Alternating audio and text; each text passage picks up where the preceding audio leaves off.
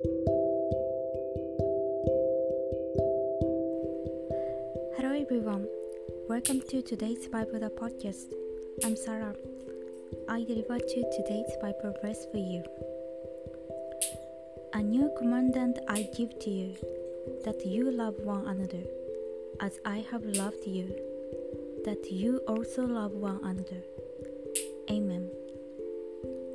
Jesus spoke to his disciples, ate with them, washed their feet, and worried about them when he had gone.